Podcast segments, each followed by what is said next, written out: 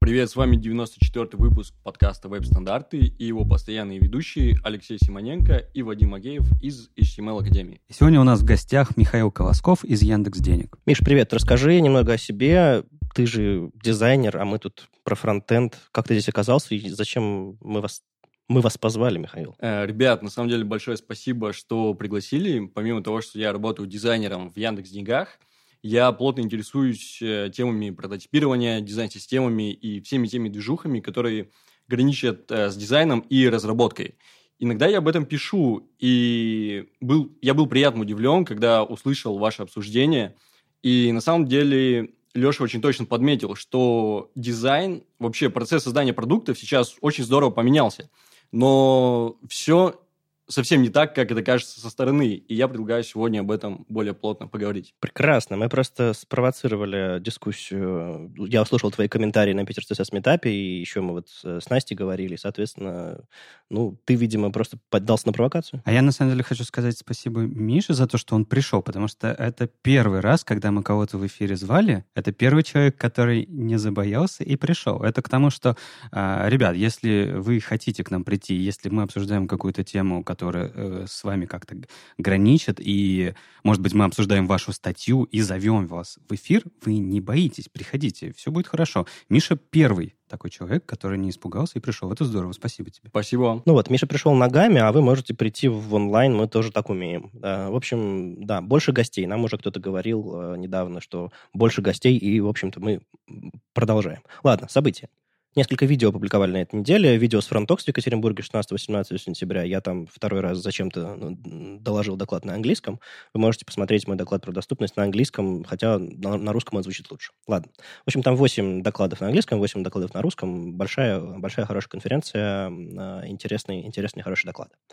Мы опубликовали видео с ВСД в Минске, которое прошло 21 октября, и, знаете, мы в очередной раз радуемся, когда а, у нас получается не, не просто снять, не, не просто транслировать видео, а именно выложить.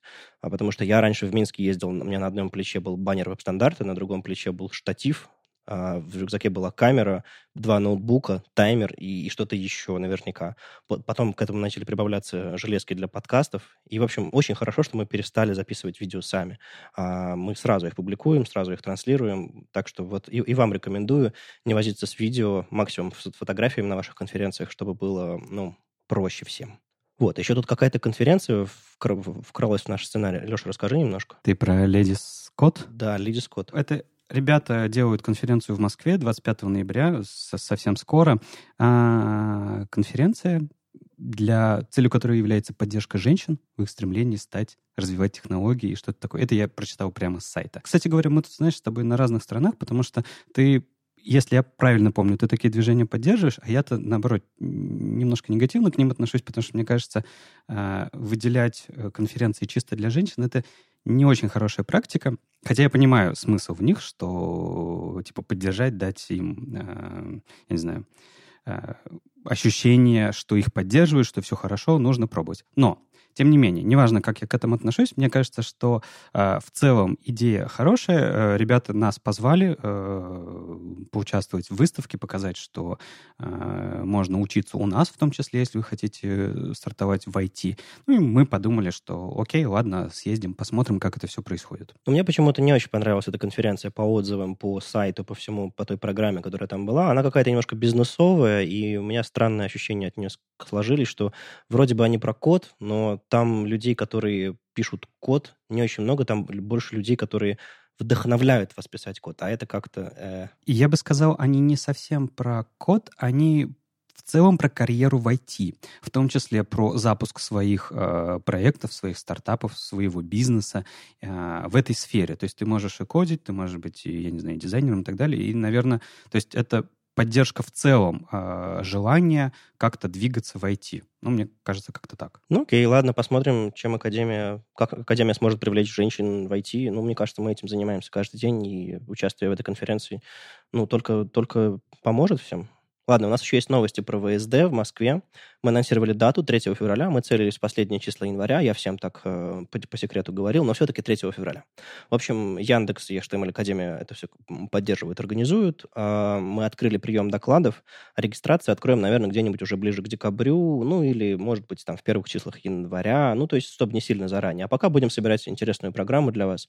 Там, скорее всего, будет 10 докладов, один день, один поток, э, бесплатное участие и, ну, как обычный ВСД. Так что, э, если у вас есть о чем рассказать, обязательно пишите. Лучше сейчас, потому что, э, судя по интересу, э, заявок очень много, и мы будем выбирать самые лучшие. Есть еще немного новостей про всякие метапы. А, ребята проводят первый Краснодар Фронтенд метап именно в Краснодаре 19 ноября. А, там, по-моему, будет 4 доклада. В общем, приходите, это что-то новое. Если вы где-то поблизости, приезжайте посмотреть на людей, которые занимаются тем же, что нравится вам, и собираются поговорить об этом. Ember.js метап уже второй в Питере проходит 24 ноября. Я, честно говоря, удивлен, что Ember может собрать метап уже второй, потому что, ну, ничего против Ember я сказать не могу, кроме того, что как бы его на горизонтах особо не видно. Так что интересно, что появляются альтернативы, точнее, всплывают альтернативы э, в, общественном внимании э, и собирают целые метапы. Так что приходите, если вам интересно посмотреть на что-то альтернативное, а не только э, React, React, React, React, React. И ребята в Харькове стартуют Харьков фронтенд. Вряд ли где-то еще есть анонсы, мне по секрету рассказали. 9 декабря они планируют провести самый-самый первый именно метап они собираются сделать его а, ежемесячным. А, Харьков фронтенд в Харькове 9 а, декабря. 5 докладов, и на неделе будут подробности. Ну и многим, на самом деле, людям, которые выступали с, про фронтенд на конференциях, пришли письма. В Киеве 30-31 марта проходит двухдневная многопоточная конференция JS Fest. Мне она показалась какой-то странной. Объясню почему. Ну, во-первых, там в программе сразу заявлен Дуглас Крок, Крокфорд, а я к нему плохо отношусь, честно говоря.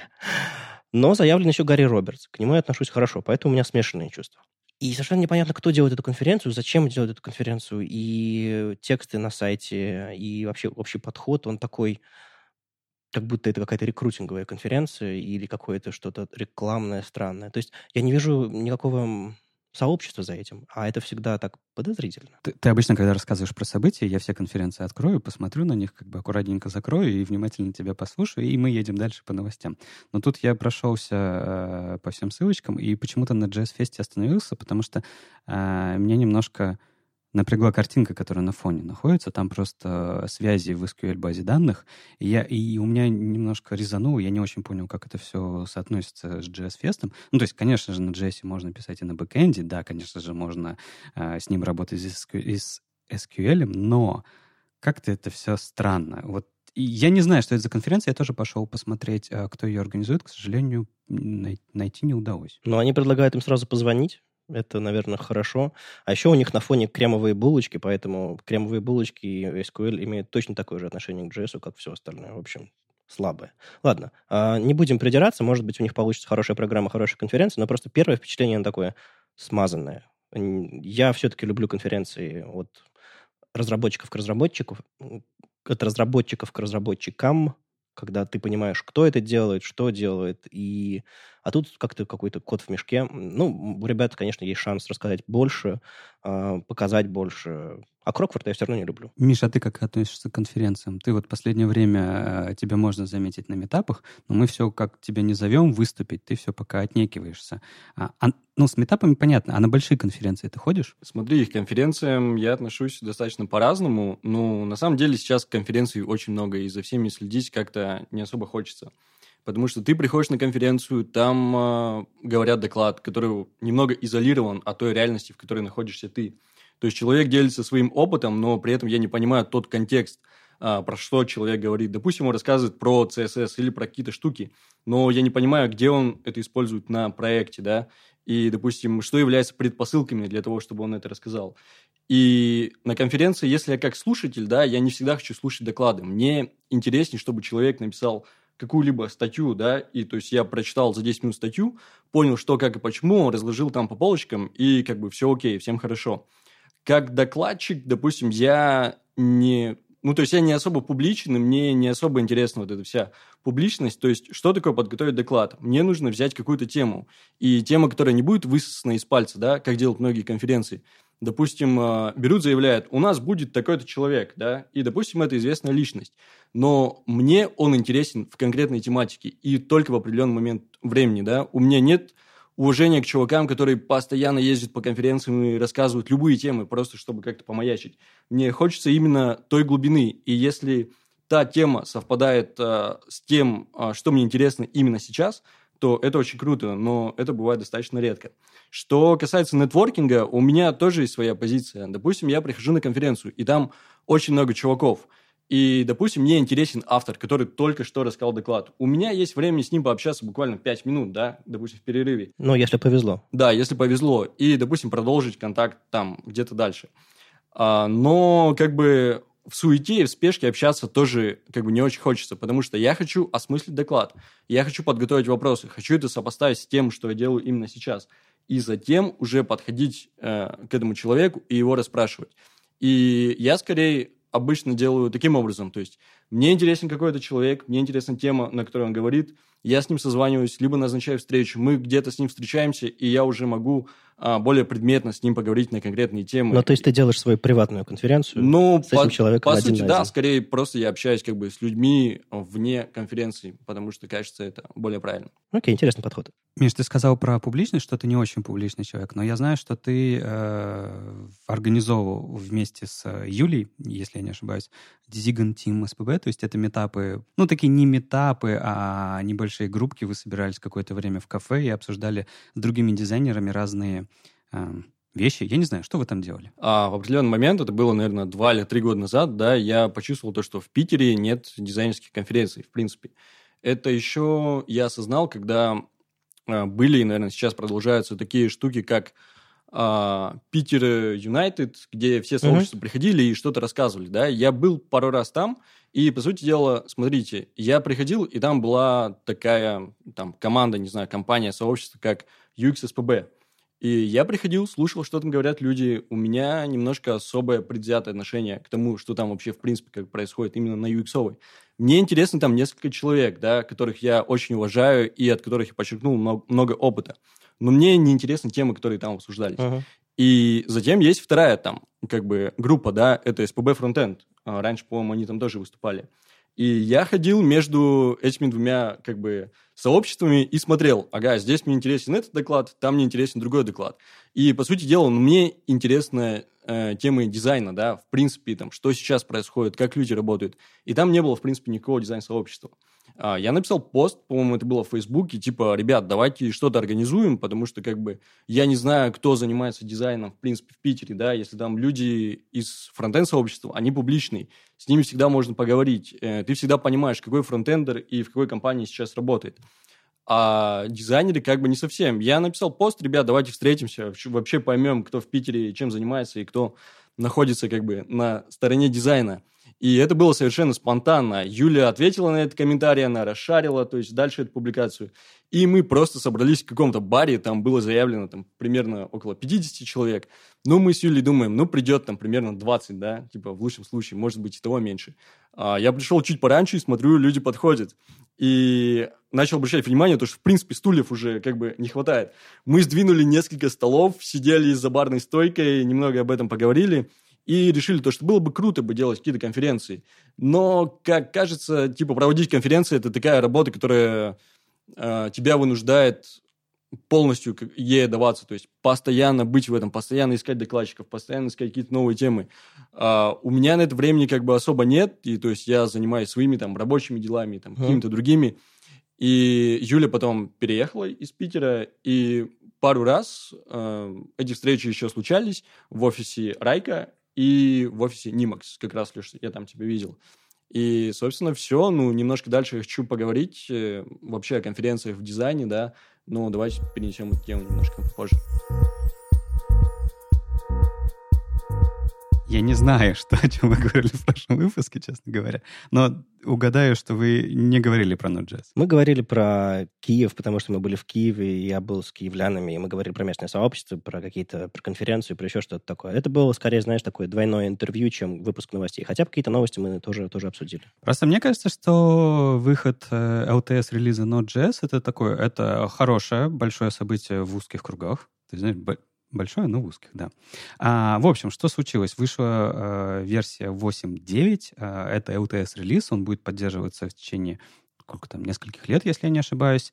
А, все те, кто э, использовал у себя сейчас в продакшене шестую версию, то есть LTS-релиз, э, мне кажется, мало кто используют в продакшене current release. Все, ну, мне кажется, ну, я бы хотел так думать, что все стараются сидеть на LTS-релизах. Ну, подожди, я как раз на неделе узнал, что current release э, требует пересборки липсаса. Э, я, это просто локально я себе ставлю последнюю версию ноды всегда, чтобы просто, просто проверить, посмотреть, как что работает. И мне это, мне это интересно. Нет, знаешь, мне кажется, что почти каждый релиз э, ноды требует пересборки бин, бинарных э, зависимостей. Но на самом деле я не замечаю, что каждый... Видимо, мажорные а, ты имеешь в виду, да? Да, а, да. Я... Возможно, они происходят настолько редко, что я об этом тут же забываю. Ну, они происходят раз в год, наверное. Ну да, навер- наверное, каждый, каждый требует. Но просто та ситуация, в которой тебе нужно... Ну, я оказался на неделе, мне нужно было поправить строчку CSS-кода, и мне пришлось ждать, пока пересобирается липсас. Она меня, конечно, немножко выбила из колеи, потому что я торопился. И я тут же, конечно, гневно написал об этом в соцсети, и мне начали рассказывать про, про ноду, про LTS, про бинарники, про то, что пост CSS лучше, про то, что я ничего не понимаю, нужно пользоваться стабильной нодой, LTS, еще что-то такое. Ребят, вы все молодцы, все очень здорово, но я писал не об этом. Меня просто немножко сама ситуация а, выбил из колеи, когда вот реально C++ код, который пересобирается, мешает мне поправить строчку в CSS. Это так странно. Ну ладно, ладно, да, понятно, что можно было бы корить тебя за то, что зачем ты Bleeding Edge поставил, там, почему ты не откатился на LTS, в общем, вот это все. Ну, я думаю, ты справился, правда ведь? У меня Bleeding Heart был, понимаешь? Мне было обидно. Окей. А, в Node.js 8 на самом деле эм, произошло не так много всего именно, знаете, как в шестой версии, куча э, ECMAScript э, новых стандартов стало работать. Здесь чуть поменьше, потому что в шестом уже достаточно была хорошая поддержка, в восьмом появилась о, поддержка очень крутых фич, это Async Await. А, у нас на самом деле э, в одном месте уже даже стоит в проде восьмая версия, на которой а, живет код с нативными асинковейтами, и они выглядят прекрасно, и работают прекрасно, и все быстро, ничего не тупит. Поэтому э, я вам советую не бояться этого и пробовать, если у вас, э, если вы можете себе это позволить, конечно. А в Академии много ноды на сервере? Ну, много-немного сложно сказать. Нормально. Окей. Ну, то есть тебе в каких единицах просто посчитать? В граммах, ладно. Окей. А, ребята выпустили модуль HTTP 2, а, то есть теперь можно с помощью ноды э, делать HTTP 2 запросы, от, отдавать контент по HTTP 2. А, наверное, это не имеет никакого смысла в продакшене, потому что чаще всего у вас нода стоит за каким-нибудь, э, я не знаю, Nginx, Nginx или еще чем-то похожим. Но э, для дева то есть пока ты это все разрабатываешь, э, это достаточно удобно, потому что ты можешь без лишних дополнительных штук э, потестить свой код, как он будет работать по HTTP 2. Только надо помнить, что модуль экспериментальный, то есть он работает без флагов, он уже впилен в релиз, но он экспериментальный. У Node.js есть э, две, на самом деле, странные вещи. У них, с одной стороны, есть э, отключенные экспериментальные вещи за флагами, с другой стороны, у них есть статусы у каждого модуля, и статус может быть экспериментальным, но впиленным в релиз. Oh, well. Um, но я думаю, никто не будет открывать ноду с HTTP 2 в проде наружу без какого-нибудь Nginx, Apache или что, чего-нибудь снаружи. Мне тоже так кажется. Из, э, ну, такого, ну, как важного, важного, наверное, конечно. А для тестов уже э, ребята добавили поддержку э, ECMAScript модулей. Они за флагом, как раз, то есть ты не можешь их запускать без флага. А, модули не появятся до следующего LTS-релиза, мы об этом уже говорили раньше, но а, все это время в восьмой версии, в девятой версии вы сможете тестировать, как работают модули, как работает ваш код с модулями, но с флагом. То есть это не production-ready а, решение, конечно же, но посмотреть, как это будет, потом в будущем уже можно. Ну и самое главное, конечно же, все стало гораздо лучше, э, на 20% быстрее. По моим замерам, чуть меньше, чем на 20%, я бы сказал, в среднем 10, на 10% все быстрее стало. Но, наверное, какой-то определенный код и на 20% быстрее работает. Миша, а у тебя, когда ты делаешь свои дизайн, но мы уже так немножко спойлерим, что ты не простой дизайнер, что ты знаешь, что такое код. Э, код. У тебя какая-нибудь локальная домашняя нода или на ноуте рабочем стоит, ты как-то все это там запускаешь через какие-то раннеры, еще что-то такое. Как, как у тебя окружение это все? А, слушай, выглядит? смотри, по поводу окружения у нас на самом деле BEM-платформа находится, и то, что мы делаем в деньгах, мы все делаем на BEM-платформе, разве что мы немного доопределили как бы своими библиотеками, о которых я чуть позже расскажу. И, ну, бы, а, а в основе примерно что? Та же самая нода, да? Да, там та же самая нода, и, в принципе, как бы я с этим не совсем парюсь. Ну, ну то, есть, есть все, просто... что мне нужно, это написать npm start. Э, для меня уже все это сделали разработчики, и я не углубляюсь вообще вот в эти моменты. То есть мне это, в принципе, не нужно на текущем этапе, и как бы я рад, то, что разработчики это сделали за меня, и это прекрасно, кажется. Хорошо иметь разработчиков? Ну, определенно. Тут еще можно сказать одну вещь про девятую ноду, потому что, ну, в прошлый раз, когда выходила седьмая нода, а, Current релиз, он был такой весь э, ура-ура, потому что там много всего интересного а, включили. А, в девятой ноде не так много всего интересного. Я бы сказал, что для разработчиков вообще особо ничего интересного, потому что, ну вот, только, только плач в твиттерах. Угу. Вот. А, но из э, важного, наверное, о чем стоит э, знать, ребята в девятой версии хотят закончить пере, э, переписывать во всех внутренних модулей работу с ошибками, потому что сейчас все ошибки, которые нода выплевывает, они немного, ну вот прям чувствуется незрелость языка, потому что они выплевывались просто э, сообщением, и единственный способ понять, что за ошибка произошла, это сравнить э, сообщение с какой-то лежащей у тебя уже строкой. То есть ты знаешь, что вот эта строка э, это то самое, та самая ошибка, которую ты ждешь. Другого способа не было. Как в нормальных языках э, а, существуют коды ошибок, и ты по коду определяешь, по константам, а, та это ошибка или нет. Это позволяет, разумеется, делать интернализ... интернационализацию ошибок, они могут быть на разных языках. А, в ноде к этому приходят только сейчас, и эту работу хотят завершить в девятой версии, то есть у вас появится у ошибок уже есть, и в восьмой версии тоже есть э, свойство код, которое всегда будет возвращать э, константу ошибки, и ребята смогут спокойно интернационализировать сообщения об ошибках, ну, и это не будет влиять на э, работу вашего кода. Слушай, а ноду можно поставить на другом языке, кроме как на английском? А, нет, но они... Э, Сейчас нет, но они работают над тем, чтобы э, нода была интернационализирована. Прикольно, не знал. Ближе к концу недели было парочку интересных новостей про типографику и CSS. А, Доминик Ротшес рассказал, что Chrome собирается по умолчанию, точнее, уже включил а, по умолчанию в, в канарейке а, подчеркивание, которое не пересекает выносные элементы шрифта. Ну, то есть э, свисает какие-нибудь буковка U снизу строчная, и у нее хвостик подчеркиванием text decoration не пересекается. Ну, как в Safari. Ну, как в Safari. С 2004 ой, нет, с 2014 года Safari это уже делают по умолчанию, потому что Apple и типографика, и шрифты — это как бы давнишняя любовь, а Google как-то не парился, и, и вот. Но в Safari это все работало за экспериментальным свойством с префиксом WebKit, и оно, как, как по-моему, как-то особо, и, особо не было стандартизировано, и э, в итоге Chrome не внедрял это по разным причинам, но главное, что сейчас внедрил, а, оно свойство немножко по-другому теперь называется. По-моему, оно называется, да, Text, Decoration э, Skip Ink потому что там ведь можно еще делать skip блок и так далее, и так далее. А, то есть разные, это такое под, подсвойство вроде бы, как групп, группирующее свойство. И м, это похоже на реализацию WebKit, но более стандартизированно. Они собираются работать с, с рабочей группой CSS для того, чтобы все это стандартизировать. Это было по умолчанию. В общем, пока это только WebKit и Blink. А, вы можете почитать подробности реализации, а, вы можете посмотреть, какие там планы у, у, по стандартизации и по внедрению, но вроде бы как э, в Firefox и в Edge никаких там особых сигналов по внедрению нет.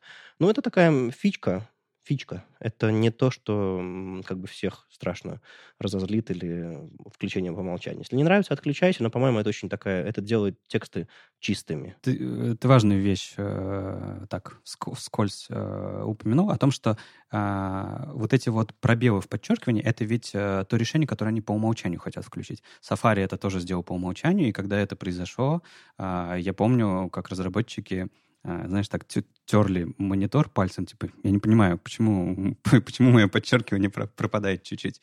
А, потому что казалось, что это какая-то бага. Но а, я, например, я на Safari сижу, я к этому очень сильно привык, и э, мне кажется, это на самом деле решение-то хорошее, и оно достойно дефолтов. Ну вот, а на самом деле это не только подчеркивание ссылок, ведь э, давным-давно уже можно менять цвет подчеркивания отдельно, как цвет бордера.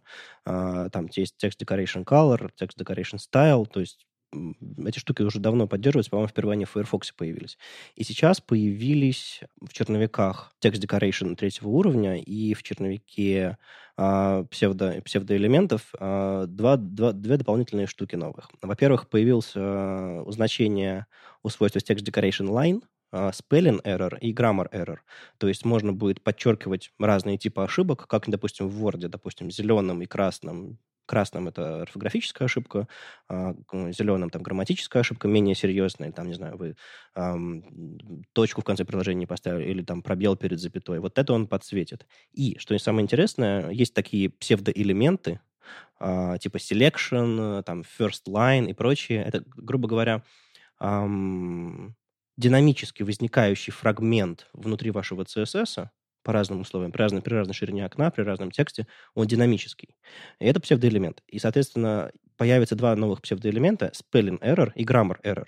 То есть если э, браузер может делать для вас проверку по ну, встроенным словарям в операционную систему или собственным э, грамматики и там пунктуации, еще чего-то, орфографии, э, он сможет подсвечивать в специальном псевдоэлементе эти, эти ошибки. Потому что сейчас в браузере, когда в текстаре какой-нибудь вы получаете ошибки, они подсвечиваются волнистыми линиями, но они никак не стандартизированы. Э, это все часть операционной системы, как, как селекты, как, не знаю, там, как чекбоксы. И это никак, никак нельзя контролировать. Поэтому э, в спеках уже эти штуки есть. Они довольно легко реализованы, довольно легко реализуются, насколько я понимаю, потому что уже есть как бы свойство text decoration и его разные оформления. И, ну, в общем, редакторов для, редакторам для веба будет проще реализовывать подобные вещи. А мне кажется, это даже э, не только для веба хорошо, это очень хорошо и очень нужно ребятам, которые на веб-платформе делают приложения, нативные приложения. Ну, в смысле нативные. Электрон. Это Slack, Atom и все остальные. У них, им-то тоже нужно делать э, подчеркивание ошибок. И стилизовать их темой было бы прекрасно. Ну да, на самом деле ведь э, изменять тип этого подчеркивания, потому что я вот э, пытался наскриншотить э, эти, это, это зеленое подчеркивание на, на Маке, там в, в Word для Мака, и там оно теперь два голубых подчеркивания, а не зеленая елочка, э, не зеленые эти уголки. А, а грамм, грамм орфография и пунктуация, э, вернее, ошибки орфографические по-прежнему подчеркиваются красным. Ну, то есть разные договоренности на разных операционных системах, э, и хорошо, что это можно будет менять.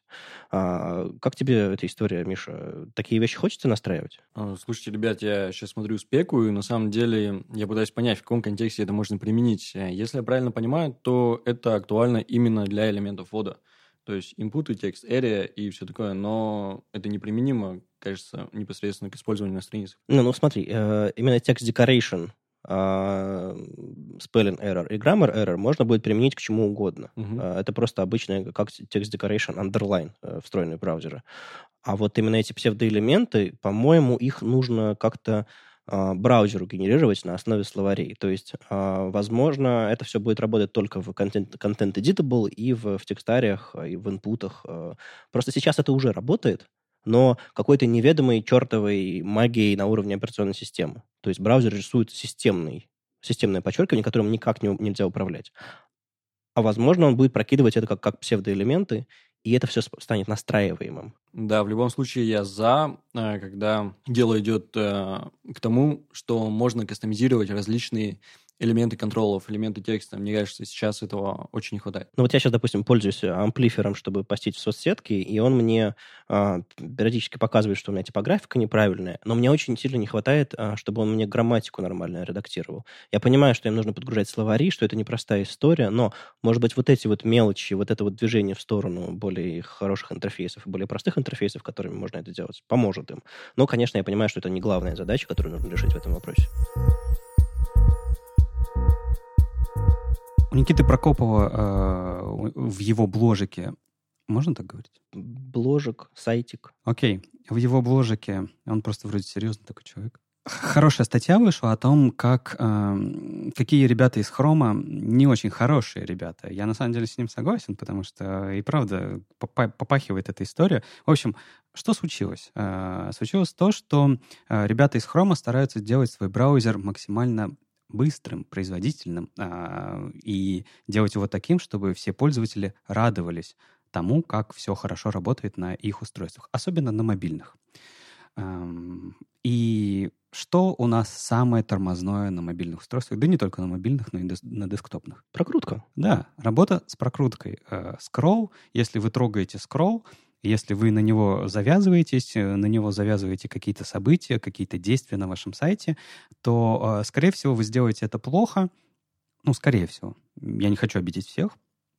Э, и ваш сайт будет тормозить. Или ваш сайт не будет отпускать скролл, особенно вот эти вот любимые лендинги, которые в том числе делают и в Яндексе, когда вы забираете скролл и не отдаете его пока, в общем, Скролл должен работать, как вы считаете, а не как посчитали браузеры и операционные системы. Ну, я не могу не задать вопрос. Ты делал лендинги, которые трогают скролл и делают с ними страшные вещи? Вот как дизайнер. А? На самом деле, я вообще против таких вещей. То есть, есть лендинги, которые рассчитаны там непосредственно на такие сайты, как Awards, там, не знаю, там, сайт Inspire и еще там Э, такие штуки, то фактически мы не должны на это смотреть как на конкретный там лендинг, который удобный, понятный, которым приятно пользоваться там с мобильников, да, из каких-то еще других. Ну, то есть это получается скорее инсталляция какая Скорее, смотри, это такое элемент творчества в вебе, да, то есть когда ты берешь вообще все доступные тебе библиотеки, все доступные способы кастомизации и делаешь что-то, на что приятно смотреть. Нет, ты мне скажи, ты делал такое или нет? А, я такое не делал, потому что я немного не про лендинги, и как бы мне эта история не совсем близка. Ну ладно, ладно. А, да, многие делают такое или делали когда-то, а, и, по крайней мере, все с таким сталкивались, давайте так говорить. А, так что же произошло? Ребята из Chrome решили сделать так, чтобы на мобильных устройствах, когда ты скроллишь страницу своим любимым пальчиком... А у вас какой любимый пальчик для скроллинга? У меня большой на правой руке. Я не готов говорить о таких вещах. В общем, а, многие сайты, они подтормаживают, потому что а, если ты отлавливаешь события по скроллу, то у тебя это событие пытается триггериться каждый раз, пока ты дергаешь страничку. И это, разумеется, тормозит, это плохой user experience и бла-бла-бла-бла-бла-бла. Ребята из Chrome подумали о том, что Почему бы это не улучшить? Они для add event listener, это метод для отлова диких событий, как я говорю на интенсивах, но для вас просто метод для отлова событий. А, и там третьим аргументом всегда был булиновое значение. И когда ребята думали, что им для add event listener нужно ввести еще какие-то параметры, не очень было понятно, куда их вставить, потому что API был, ну, такой корявенький. Э, он изначально был спроектирован спроектирован криво, и особо ты туда не вставишь какие-то еще дополнительные параметры, потому что третий параметр был необязательным. То есть как понять, что дальше происходить должно. И поэтому логичное, логичное решение — это то, что третий параметр должен быть э, массивом. Ну, не массивом, а объектом. Объектом каких-то настроек, которые каждый браузер, видимо, впоследствии будет расширять, расширять и расширять. И одну из таких настроек они решили ввести э, настройку а, которая э, с флажком true а, давала бы а, интересное поведение. Оно бы не триггерило, не триггерило события скролла, когда ты двигаешь им. То есть, когда ты говоришь passive true, ты точно говоришь браузеру, что на скролл не повлияют никакие останавливающие эффекты твоего сайта. То есть ты не можешь остановить скролл из программы. И браузер даже не будет думать об этом, он будет игнорировать все возможные вызовы. То есть Логично? Логично. А, но проблема была в том, что как они это сделали. А, Понятное дело, API меняются постоянно. И мы уже привыкли к этому, и Никита в том числе про это пишет, о том, что у нас есть замечательная вещь для того, чтобы э, справляться с изменениями в API. Feature Detection. А, то есть мы всегда могли определять, что что-то изменилось, и делать так, чтобы работало и в новых браузерах, и в старых браузерах. Но проблема была в том, что а, эту штуку не задетектить. Не было возможности задетектить эту вещь, потому что да там по огромному количеству причин. Там есть даже замечательный трейдик, где люди из Гугла спорят с друг другом. Там, то есть там Табаткин спорит э, публично э, с, с, с Анной Ван Карс. Как, как? Анна Ван Кестерин. Анна Ван Кестерин. Вот. Э, и с э, Доминика Деникол, разумеется. То есть они даже внутри не могут решить, э, как это делать и до сих пор нет решения, как э, это детектить. И Никита говорит о том, что эту фичу ввели э, в 2016 году, а в 2017 году Chrome решил сделать ее по умолчанию включенной. То есть в, по умолчанию на мобильных, только на мобильных, когда ты прокручиваешь, э, прокрутка автоматически пассивная. И тебе нужно ее включать в активную если ты хочешь что-то делать с прокруткой. Ну, звучит как безопасная история. Да, но тебе нужно, чтобы это работало и в других браузерах, а. которые еще не умеют работать с этим свойством. Угу. И в этом-то и есть основная проблема. А есть другие браузеры? Да, есть другие браузеры. Safari, э, Firefox, Edge, я слышал, выпустили. Вот. Ну, в общем, э, ребята погнались за производительностью, при этом отрубив э, многим Э, во многих приложениях сломав обратную совместимость. Как раз-таки то, за что всегда все выступали, что нельзя ломать обратную совместимость. Сделайте все, что угодно, но не ломайте обратную совместимость. Ребята из Хрома сломали, они говорят, что это э, решение было взвешенным, они посмотрели на свою статистику и поняли, что это улучшило пользователям там э, кучу, э, кучу сайтов, и э, Никита и другие комментаторы правильно говорят о том, что вот это решение, оно было немножко крив, кривое и э, плохое для отрасли, потому что Chrome показывает себя э, со стороны, Google показывает себя со стороны, что мы, главное, сделаем так, чтобы наш браузер выглядел хорошо для пользователей. А что там с вашими приложениями? Ну, это как бы ваше дело. Потому что, смотри, а, ведь правда, что если они включили Passive True для всех приложений, для большинства пользователей сайты станут в Chrome работать лучше, быстрее. Пользователи будут рады от этого. А если пользователь зайдет на сайт, который работал со скроллом, у которого из-за этого все сломалось, ни один пользователь не подумает, что это из-за хрома все подумают, что это кривые разработчики. Ну смотри, браузер — это двигающаяся мишень. Было бы идеально, чтобы так было, но такого не бывает что браузер не меняется, все, только, все супер обратно совместимо и так далее. Регулярно происходят какие-то вещи, которые предлаг... позволяют браузерам отбрасывать, отбрасывать обратную совместимость. В старых хромах ничего же не поменялось, они по-прежнему обратно совместимы. В новых что-то поменялось, и э, так, так происходит каждый день. Это не первый раз случается. Да, но есть очень сильный аргумент, э, говорящий не в пользу Гугла в этом смысле. Э, у них было 8 месяцев перед тем, как они включили Passive True. 8 месяцев, чтобы решить, как эта фича должна детектиться. Они не смогли это сделать за 8 месяцев. Ну, значит, они посчитали у них есть всякие способы э, агрегировать. Я слышал, есть такой поисковик у них, э, у Google, Google называется. А, угу. Он позволяет э, собирать данные о том, как, какие, какой код используется на сайтах и все остальное. И, насколько я знаю, они тестировали.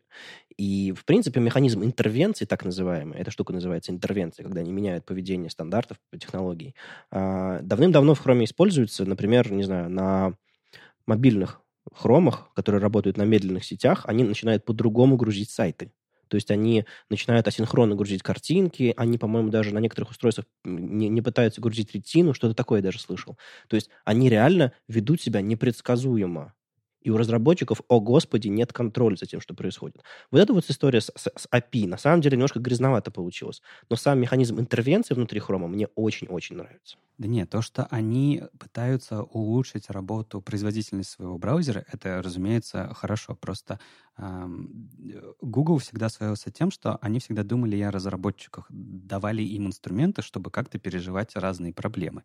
И э, ведь что сейчас случилось? У нас, э, по сути, есть решение, как э, отдетектить эту фичу, но это решение, оно заставляет тебя э, вызвать пустое событие чтобы проверить, сработало или нет. И это решение кривое. И ребята в трейде говорят, а почему это решение кривое. А представь, что вот ты с фуллскрином же работал, Угу. вот. А представь, что они добавляют в фуллскрин тоже новую опцию, которая, которая тебе ломает обратную совместимость. И чтобы тебе ее проверить, чтобы твой шовер, например, работал, тебе что нужно сделать? Тебе нужно в холостую запустить фуллскрин режим, чтобы проверить, что эта фича есть или нет? Бредово. И Ну да. вот из-за этого они не могут решить. а, то есть часть ребят говорит, да нет, это нормально.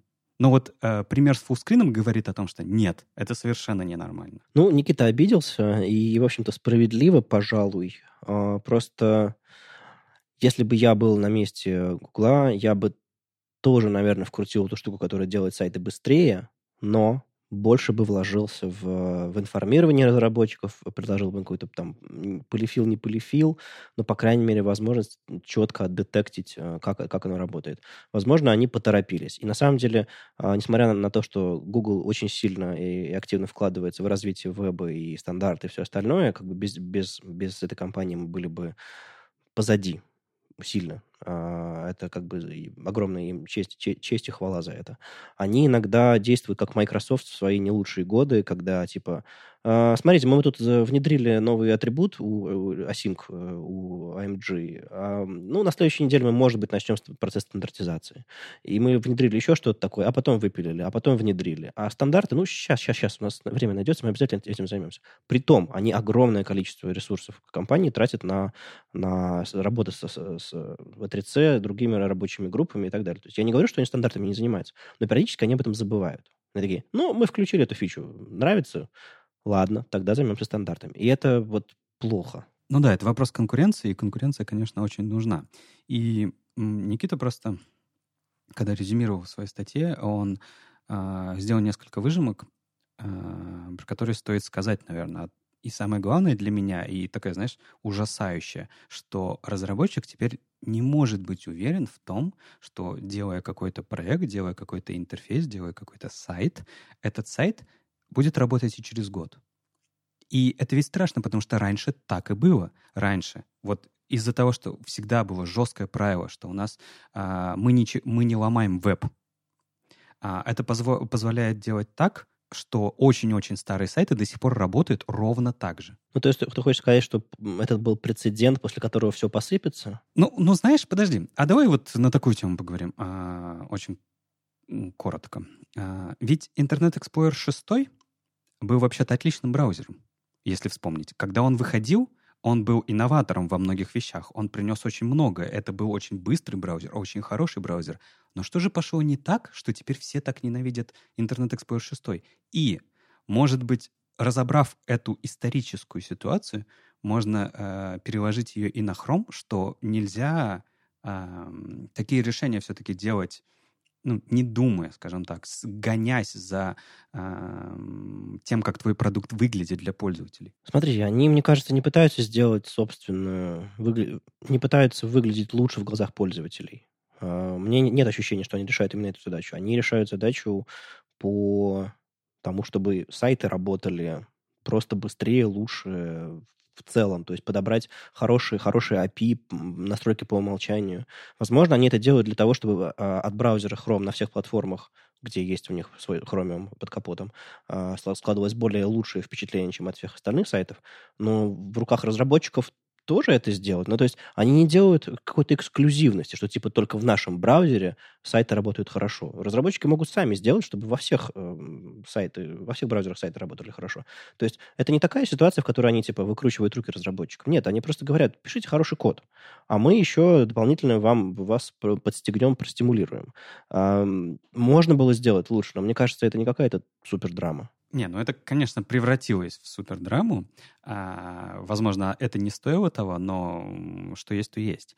И э, когда ты говоришь о том, что они не выкручивают руки разработчикам и просто стараются сделать э, плохой код разработчиков работающим быстрее, э, в общем, наверное, да, но я уверен, что Никита пишет хорошие сайты, и я уверен, что он их пишет очень быстро работающими и думает о производительности, и я уверен, что когда он работал со скроллом, ведь со скроллом можно работать так, чтобы э, у тебя браузер не тормозил, в том числе и на мобильных. И вот таким людям вообще-то Chrome выкрутил руки. Смотри, правило номер один при работе со скроллом – не работай со скроллом. Мы все это знаем. То есть это прям, ну, это, это, это катастрофа. Это самое плохое, что можно сделать с интерфейсом, работать с Chrome. Не только потому, что это мешает пользователю э, с сайтом работать, а еще потому, что это всегда тормозит. Всегда. Да, но, кстати говоря, это проблема браузеров, а не разработчиков, потому что можно было сделать нормальное API, которое бы не тормозило, нормальные ручки, с помощью которых можно было бы работать, а не как бы э, устаревшая старую, старую фигню, которая до сих пор тормозит. Ну, знал бы, куда упаду, сеанса бы подложил. Ну да, это понятно. Я читаю в Твиттере Тима Брауна, это такой человек, который ведет аккаунт э, про типографику, он периодически рассказывает про вариативные шрифты, еще что-то такое. По-моему, он работает в TypeScript в адобовском. И буквально в пятницу, накануне записи, э, он публиковал твит, в котором э, он на код э, нагенерировал себе grid layout по, по какому-то соотношению 3, по, по модульной сетке 3, 3 четверти, и это все очень интересно выглядело. И тут я вспомнил, что где-то подобное уже видел. Миш, ты мне, я помню, присылал свои эксперименты на гридах, когда ты генерировал сетки а, из Брокмана, и на гридах, когда еще никто особо гридами не пользовался, по-моему, до сих пор никто гридами не пользуется, но я имею в виду, что когда про них особо никто ничего не слышал, не видел. Откуда вот это вот весь интерес к, к сеткам, к, к гридам и к, тех, к технологиям? Э, расскажи. А, на самом деле сетками именно в технологии там CSS Grid Layouts, да, я начал интересоваться примерно года два назад. Я даже помню, были длинные новогодние праздники, и я увидел, как в Твиттере Рэйчел Эндрю пишет вообще про CSS Grid Layouts, да, uh-huh. и до этого я сетками работал там либо в графических редакторах, да, то есть там ты в скетче себе там генеришь какую-то сетку, либо использовал какие-то готовые штуки, ну там их масса, да, на самом деле, лип, а, где ты можешь манипулировать какими-то классами и выравнивать э, элементы как бы по сетке, да.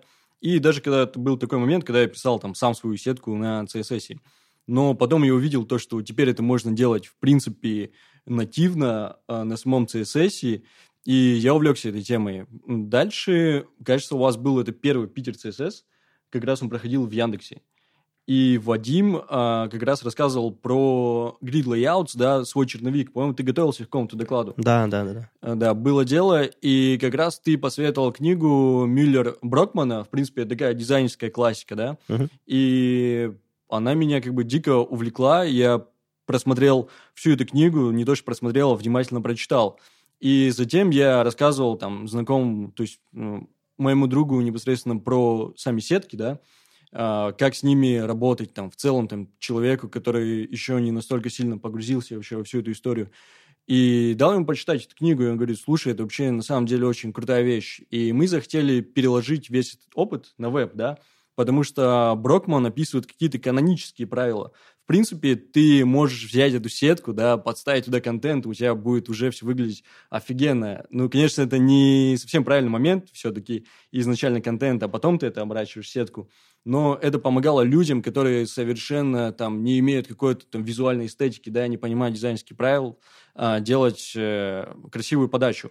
И мы упоролись и на самом деле сделали такую либу на CSS, написали ее на grid э, layouts. У нас не было цели, чтобы это поддерживалось там, во всех браузерах. По-моему, они там сейчас не до конца поддерживаются, но уже ситуация очень хорошая. В принципе, в проде, кажется, уже много кто использует. Но сейчас, по-моему, все стабильные версии браузеров поддерживают grid layouts. Да, они поддерживают grid layouts, и, кажется, уже не нужно как бы стесняться это делать. Мы, соответственно, написали там разметку на BMJSON, сделали, написали какие-то стили, да, там непосредственно какие-то правила, даже сделали пару демок-шотов э, и, собственно, упаковали это в либу, там, BAM Layouts, да, она там сейчас выложена, и, в принципе, там любой может зайти и посмотреть там, что находится, как этим пользоваться. То есть а, она публична на, на GitHub, да? Да, она публично висит на GitHub, там есть э, примеры в скетче, ну, то есть можно посмотреть, и затем перейти по ссылкам и увидеть то, как это сверстано, в принципе, на гридах. Там в CodePen уже сделаны прям заготовки, в которые можно поставлять свой контент, как-то кастомизировать и, то есть, там, использовать по полной Брокмана, если можно так сказать. Ну вот, дай дизайнеру в руки гриды, он тут же тебе нагенерит сеток по, по Брокману. Да. У- удивительная история. Но смотрите, есть такая вещь, э, на самом деле, гриды гридами, но нужно понимать, в каком контексте используются сетки, да. А, По сути дела, у нас есть разные типы интерфейсов, то есть есть какие-то инфосайты, да, инфоподача, там, то, что, к примеру, как выглядит там лента.ру, да, и все, что делает там чармер, да, Мгм. они очень умело работают вообще с сетками и делают э, прекрасные как бы комбинации. Э, Но есть еще и портальные всякие штуки, и нельзя взять гриды из Брокмана и примерить их, там, скажем, на портал Яндекс Денег, потому что это немного другая история. И плюс еще раз вы заговорили сегодня про лендинги. Лендинги – это третья история, ведь сетки в лендингах, они немного отличаются. По-моему, у всех лендингов одна сетка, все по центру и как бы отдельными блоками размерами с экран. Там нет сеток, там. Ну ладно, три элемента в центре, два элемента в центре, четыре элемента в центре. Вот вся сетка. Смотрите, я сейчас расскажу. На самом деле вы касались темы лендингов по поводу больших кнопок, типа, что нужно для лендинга? Большая там зеленая или красная кнопка купить. Но на самом деле это тоже не совсем так. А, почему сейчас мы в вебе видим такое количество ужасных лендингов? Они просто отвратительные. И они такие бездушные, да, там просто напихали контент, задали какие-то правила, и потом мы смотрим. Потому что лендинги на самом деле часто делают вообще не дизайнеры, то есть это маркетологи. Нужно на- нагнать трафик на очередную маркетинговую фичу и запустить э, в соцсетях, и просто маркетолог его пихает. А, ну, про лендинг я немножко э, позащищаю, что ли, их, потому что а, у лендинга же задача какая? Это же не за- задача эстетики, прекрасного дизайна и так далее. У лендинга задача продавать. И самое важное для продажи — это умение, эм, чтобы твой лендинг мог тестироваться, потому что э, ты не, каким бы ты классным дизайнером не был, как бы ты хорошо не погрузился в бизнес-процессы, ты не можешь сделать страницу, которая угодит абсолютно всем группам, заинтересованным в этом продукте. Потому что для каждой группы нужно сделать свои акценты. И самое главное в лендингах — это возможность а, быстрого тестирования, быстрого, а, быстрой смены блоков, быстрой смены а, расположения, быстрой смены контента. И именно поэтому чаще всего делают а, лендинги достаточно простые по сетке, потому что самое важное там — это а, быстрая заменяемость элементов, потому что нужно тестировать а, разные представления твоего продукта. В этом смысл основной лендингов. Но почему сейчас реализация лендингов немного хромает? Э, Лично по моим наблюдениям, да, есть конструкторы, в которых заготовлено там 2-3 каких-то комбинаций. И, по сути дела, все, что остается человеку, который делает лендинг на этом конструкции, использовать вот их и как бы подпихивать туда контент. Но когда у тебя есть гриды, ты можешь сделать а, большое количество этих комбинаций. То есть сделать отдельные связки, посмотреть, с каким типом контента можно использовать эти сетки. И нагенерить для себя кучу-кучу-кучу секций. Непосредственно дальше мы эту библиотеку а, развиваем в ту сторону, то, что у нас есть три типа интерфейсов. Есть лендинги, для которых заготовлено много сеточных комбинаций. И это тебе даст э, точно так же возможность часто и быстро экспериментировать, но при этом она не будет связывать тебе руки. То есть ты не будешь подвязан под инструмент, который написал какой-то соседний парень, и, кажется, именно в этом направлении стоит двигаться. Но, по-моему, сетка как раз изначально сделана для того, по крайней мере, в первый раз я столкнулся с сетками, когда а, для бумажной газеты на факультете журналистики, которую там мы делали, а, один из преподавателей Бертельс а, сделал а, концепт, собственно, дизайна, и там были сетки в PageMaker и все, все, все. То есть он сделал основу для издания, мы ее взяли как конструктор и начали использовать. Там были направляющие, тип, типы материалов, там какая-то базовая сетка, разворот, обложка, еще что-то такое. И мы не думали про то, как это располагать. Мы просто видели конструктор и кидали контент туда абсолютно не думая. Вот это, вот, вот это суть сеток. То же самое в вебе. По-моему, хорошая сетка, она как раз очень помогает итерировать и придумывать новые, новые, новые вариации и комбинации. Это не просто, я говорю не просто про 12-колоночник и направляющие. Это не сетка. Это, это как бы это основа сетка. А есть еще какой-то язык в рамках этой сетки, который хорошо бы сделать, и меняя блоки местами, комбинируя еще какие-то, используя какие-то правила, ты получаешь э, конструктор. Но это больше, чем сетка, это скорее фирменный стиль или язык издания или что-то такое. Да, ты все верно говоришь, э, но смотри, А, есть э, такая ситуация, то что спецификация, да, CSS Grid Layouts, она очень огромная. И она позволяет делать просто сумасшедшие вещи. Я еще, на самом деле, не до конца осмыслил, да, а, все возможности CSS Grid Layouts. И сейчас у меня такой момент, когда я не хочу искусственно подстраиваться под эти спецификации. Я сначала хочу понять, что я хочу сделать, как я хочу показать этот контент, как его отобразить. И потом начинаю плавно копать. Допустим, там есть subgrids, по-моему, и еще там что-то, и, по-моему, там дальше Рэйчел Эндрю там показывают постоянно очень клевые примеры, но в голове я их у себя еще не разместил. Поэтому как бы мы начинаем по ходу, смотрим, какие у нас задачи, смотрим, какие есть возможности в гридах, и постепенно спецификацию за спецификацию уже отрабатываем. Ну, то есть какую роль для тебя играет сейчас эта библиотека? Ты просто экспериментируешь на ней, какие можно комбинации, какие интересные виды делать, а потом на основе этого уже делаешь что-то на допустим, на, для, для ваших задач на ваших собственных инструментах э, не используешь конкретно вот этот код в продакшене никак? А, ну смотри, мы делаем различные эксперименты, да, частично мы основываемся на своих задачах, как бы, э, чтобы нам было бы интересно сделать. Частично, допустим, ей занимаются там не только ребята из Яндекс Денег, да, допустим, там у меня есть друг, который живет в Лос-Анджелесе, и он просто экспериментирует чисто для себя. То есть ему по кайфу искать какие-то новые визуальные решения, и он тоже в нее контрибьютит. Но разве что сейчас она еще не, не сильно большая, то есть, ну, знаешь, как особенности open source. У всех хранят свои локальные копии, но не все как бы туда пушат. Но в какой-то момент, наверное, мы, может, ближе к Новому году соберем ее в достаточно таком приятном виде, и когда человек который не знает каких-то там лучших практик использования сеток, сможет ее просто использовать, и, кажется, это делает как бы вообще веб лучше в целом. Сделайте ей лендинг. Э, возможно, да. Окей, okay, ну смотри, э, мы уже услышали про тебя какие-то детали то там, то сям. Можешь примерно объяснить, эм, чем ты конкретно ежедневно занимаешься в деньгах? Э, вот как человек, который называет себя дизайнером. Примерный workflow. А, вот, допустим, приходит новая задача, новый проект.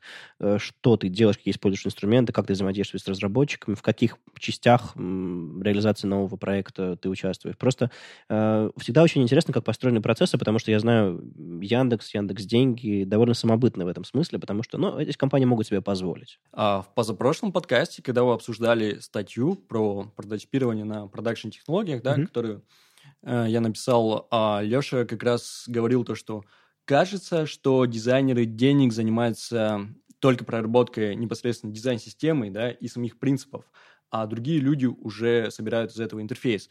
А, я хочу немного подробнее как бы рассказать и остановиться на этом. К сожалению, пока это не так, да, то есть я не могу заниматься каждый день только дизайн-системой. Я бы очень хотел этим заниматься.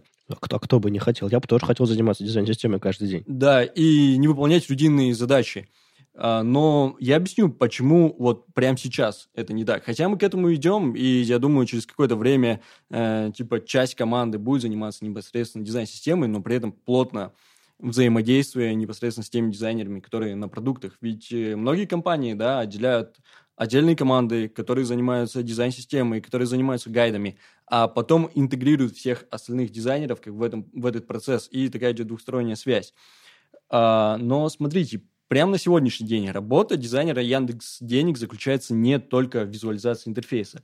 Она заключается еще и в том, чтобы поднять бизнес-задачу, проработать сценарий взаимодействия, подготовить прототип для тестирования, э, протестировать его, внести какие-то корректировки, да, и потом э, выдать такое решение, которое было бы выгодно бизнесу и полезно пользователям. Поэтому дизайнер в Яндекс Деньгах занимается не только проработкой дизайн-системы, но тем, э, тем не менее реализация каких-то больших, да, масштабируемых продуктов, э, никогда это какой-то лендинг, а то есть это большие огромные проекты. Она просто невозможна без дизайн-системы. Всегда нужно все систематизировать, но при этом, чтобы как бы это не связывало руки. А как выглядит ваша дизайн-система? Что это такое? Это набор э, PSD-шников, PDF-ников? Это какая-то веб-страничка? Не-не-не, PSD, PDF, э, скорее всего, это такие матерные слова, которые бы не хотелось использовать. Там слова макет, Sketch, PSD и все такое. В принципе, наверное, они у нас скорее под запретом. Хотя я немного расскажу, когда можно использовать скетч. Наша дизайн-система фактически это набор библиотек. Я немного говорил про BEM-платформу, да, которую используем, и, в принципе, все люди могут э, скачать публичную BEM-платформу, а, разве что мы ее добавили своими библиотеками, которые нам необходимы. У нас э, дизайн-процесс э, ну, непосредственно визуализация интерфейса построен в четыре шага, да, то есть он состоит из четырех слоев. Первый слой – это непосредственно темы, да, это то, куда вынесены все переменные – и там любой визуальный язык э, состоит из э, цветов, из отступов, из каких-то размеров. А второй слой – это непосредственно контент, который уже, ну, если так можно сказать, запихивается да, на страницу. Это текст, это графика, которая в себя там включает иконки, иллюстрации, какие-то логотипы, и это контролы. А ну, то есть у вас есть какие-то примеры всего этого? Да, ну смотри, э, скорее не примеры, давай я немножко дальше угу. расскажу, чтобы сложилась вся картинка. Под контролами мы понимаем Lego, да, по факту, ну, Lego это внутри, наружу это торчит как BEM Components. И потом следующий этап – это уже непосредственно сама обвязка, да, то есть то, что те правила, по которым а, тот или иной компонент отображается. И если так вдуматься, да, принципов вообще визуализации блоков, их э, не так-то и много, да, таких фундаментальных, если мы не берем вот этот арт весь Words. Это, ну, к примеру, списки, карточки, таблицы, да, и еще, еще, еще, ну, их там 10-15 штук. Но весь основной подвох в том, то, что их очень много вариаций. То есть очень много комбинаций. Допустим, а, есть список, который может быть Э, с разным цветом фона. Есть айтемы, у которых могут быть разные отступы. Они могут себя вести как обычный типа плоский список на каком-то острове представляться и так далее, и так далее. И затем есть э, четвертый слой, про который мы сегодня коснулись, это сетки. Это различные обвязки, куда уже интегрируются эти блочки. И дизайн-система это скорее не какая-то железобетонная такая штука, да, как либо. На Питер CSS я как раз поднимал тему, то, что ни одна дизайн-система сейчас в мире не покрывает э, как бы все потребности дизайнера. То есть все делают какие-то либо компонентов, их много-много-много-много. И, по-моему, Антон Шейн как раз на Pitch CSS говорил то, что э, нельзя допускать такого момента, когда твоя дизайн-система превращается там а, в музей блоков, компонентов, да, то есть чтобы мы на нее просто смотрели и, соответственно, из этого пытались что-то сделать. Ну, смотри, я, у меня есть задача сделать лендинг. Я знаю, что у нас есть дизайн-система. Я захожу, и как в ресторане, смотрю на меню и э, выбираю себе то, что мне нравится. Разве не так должна работать дизайн-система? Нет, это, кажется, это неправильный вариант. И я уже один раз обжегся об этом, то есть я заготовил какое-то количество а, блоков, да, из которых можно было собирать, но потом ты смотришь, какие задачи к тебе приходят, какие у тебя непосредственно амбиции да, в реализации, и тебе постоянно не нравится тот набор. Ты их начинаешь доопределять, переопределять, это все скатывается в какую-то свалку. А представь то, что ты работаешь не один, а работает с тобой еще масса дизайнеров, да, которые точно так же смотрят на этот компонент и постоянно кому-то что-то не нравится. И никогда не будет такого состояния, когда у вас есть готовые блоки, из которых вы что-то можете делать. Разве что я сделаю поправку, это может быть какие-то мелкие штуки, типа вот как BAM Components, да? То есть есть инпуты, кнопки, чекбоксы, э, которые ты можешь использовать. Это могут быть иконки, да, это могут быть иллюстрации, логотипы, mm-hmm. но это не могут быть какие-то такие законченные конструкции. То есть есть у нас такой список с таким расположением компонентов, под которым можем что-то поставлять. И скорее мы идем к тому, чтобы дизайн не делать вручную, а то есть генерить его по каким-то определенным правилам. Угу. И... Ну, смотри, давай попробуем рассмотреть вот такой сценарий. Угу. В следующем году, очень-очень теоретически, в следующем году э, Олимпи... Олимпиада, господи. Чемпионат мира по Чемпионат футболу. мира по футболу. Я, я, где я, где спорт? А, в Петербурге. И, допустим, вы делаете, компания X делает, ну, допустим, те же деньги, делает какой-нибудь лендинг для него. А, какие будут твои шаги для того, чтобы его собрать? Допустим, это твоя задача. Вот что ты сделаешь пошагово? А, ну, я понимаю, ну, ну, понимаешь, сбор требований, там, общение с заказчиком, понятно. Мне интересно в этом момент взаимодействия с, с вашей дизайн-системой. Я правильно понимаю то, что ты сейчас говоришь о том этапе, когда я непосредственно уже его буду визуализировать визуализировать, да? Да-да-да. Речь про визуализацию, про, про, про, про то, когда ты уже имеешь требования, ты же понимаешь, что ты хочешь сделать, угу. и начинается появляться какая-то картинка или какая-то схематическая. Вот, вот как это ну, работает? Ну, смотри, лендинг — это такая достаточно простая конструкция. Вообще, изначально тебе нужно понять, вот если по слоям, да, пойти примерно по нашим, изначально тебе нужно понять, какая там, в принципе, тема будет и какой визуальный язык. Угу. Если это, не знаю, в теме денег, то там уже как бы все понятно. Для этого у нас уже все заготовлено. Но если здесь идет элемент какой-то персонализации, кастомизации, да, непосредственно под э, фирменный стиль э, чемпионат. Чего вы сказали? Футболу мячом ногами. Да, давай допустим, что вы Яндекс Деньги делает гипотетическая да. ситуация. Яндекс Деньги делает э, лендинг, на который рассказывает о том, что с помощью Яндекс Денег можно оплатить билет на чемпионат мира по футболу. Да, и как раз более сложный вариант, когда мы начинаем его кастомизировать, да, то есть у нас есть задача э, взять э, фирменный стиль именно этого чемпионата. Для этого у нас заготовлен такой уровень, как тема, да, о которой я рассказывал, где есть цвета, отступы и размеры. А в каком виде это все? А, то есть, ну, это в CSS. То есть у тебя есть какой-то CSS файл, компонент, ты его э, раскрываешь, что-то поднимаешь. Как ты, как ты начинаешь видеть первые блоки на у странице? Нас есть, у нас есть блок с темой, да, если кто в теме BEM, то в BEM есть такой термин, как миксование, да, uh-huh. и есть э, самый высокий уровень, то есть page, да, то есть uh-huh. корневой.